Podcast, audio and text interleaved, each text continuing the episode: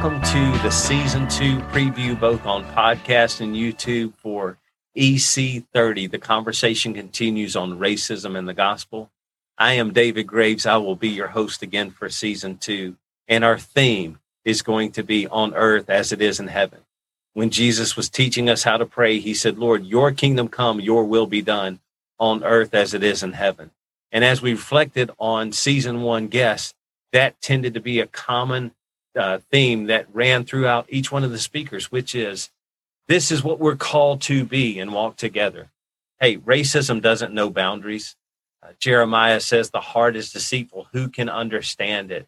And in light of that, we're going to approach racism from a variety of topics social justice, criminal justice, finance, trauma associated to past racism for the individual or institutional racism, how they are affected our friends of color as it relates to events that happen on the news that may be triggering to them. How can we, the white brothers and sisters, walk better with them, encouraging them, walking hand in hand together as we continue ethnic conciliation?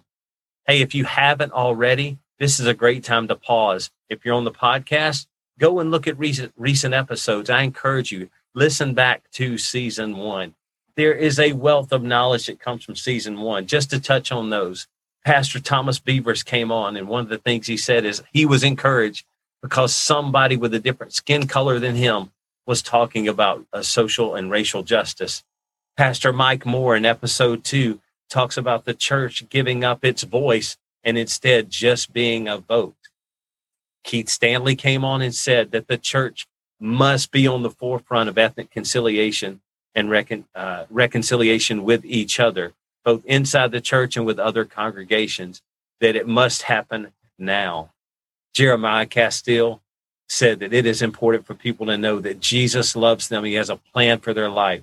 As we talk, as we talk about racism, that it's important for people to know that there's a higher calling on their life. Dr. Robert Smith referenced Jesus coming to dwell amongst us.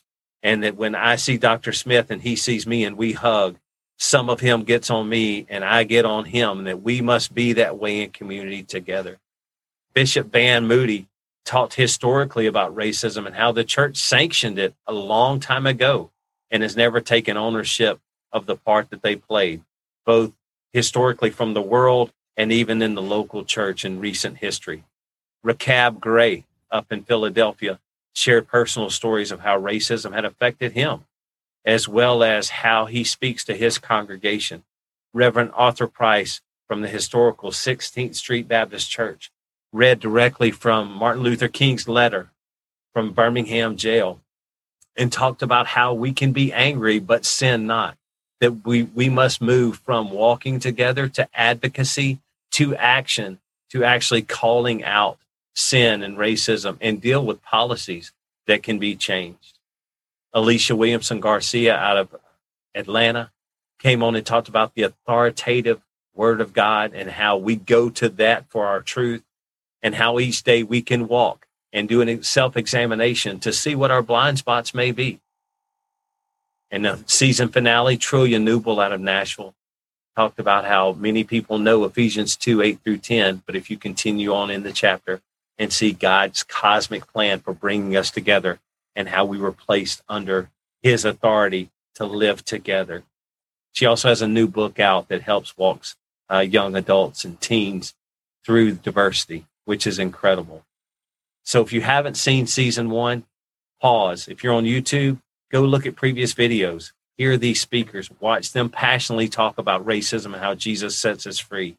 If you're on the podcast, click subscribe give us five stars, rate the podcast. It helps us in the future, but also go back and listen to those previous episodes. Listen, we are glad that you are joining us for this journey. This podcast and YouTube, just like here, even though it's a little different setting uh, this year, maybe a little improved sound, we hope.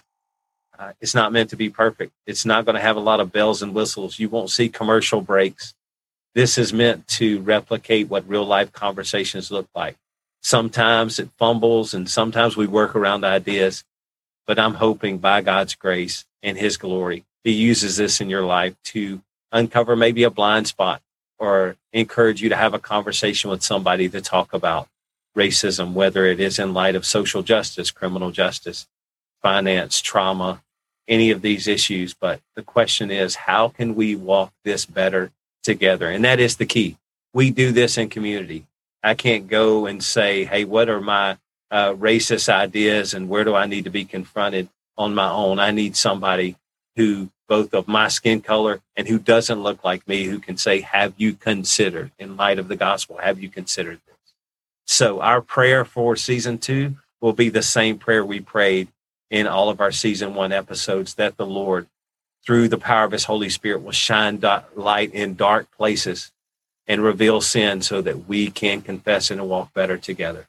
We want to walk this road together for the sake of God's glory, for the sake of his kingdom, to honor Jesus Christ. We hope you'll join us.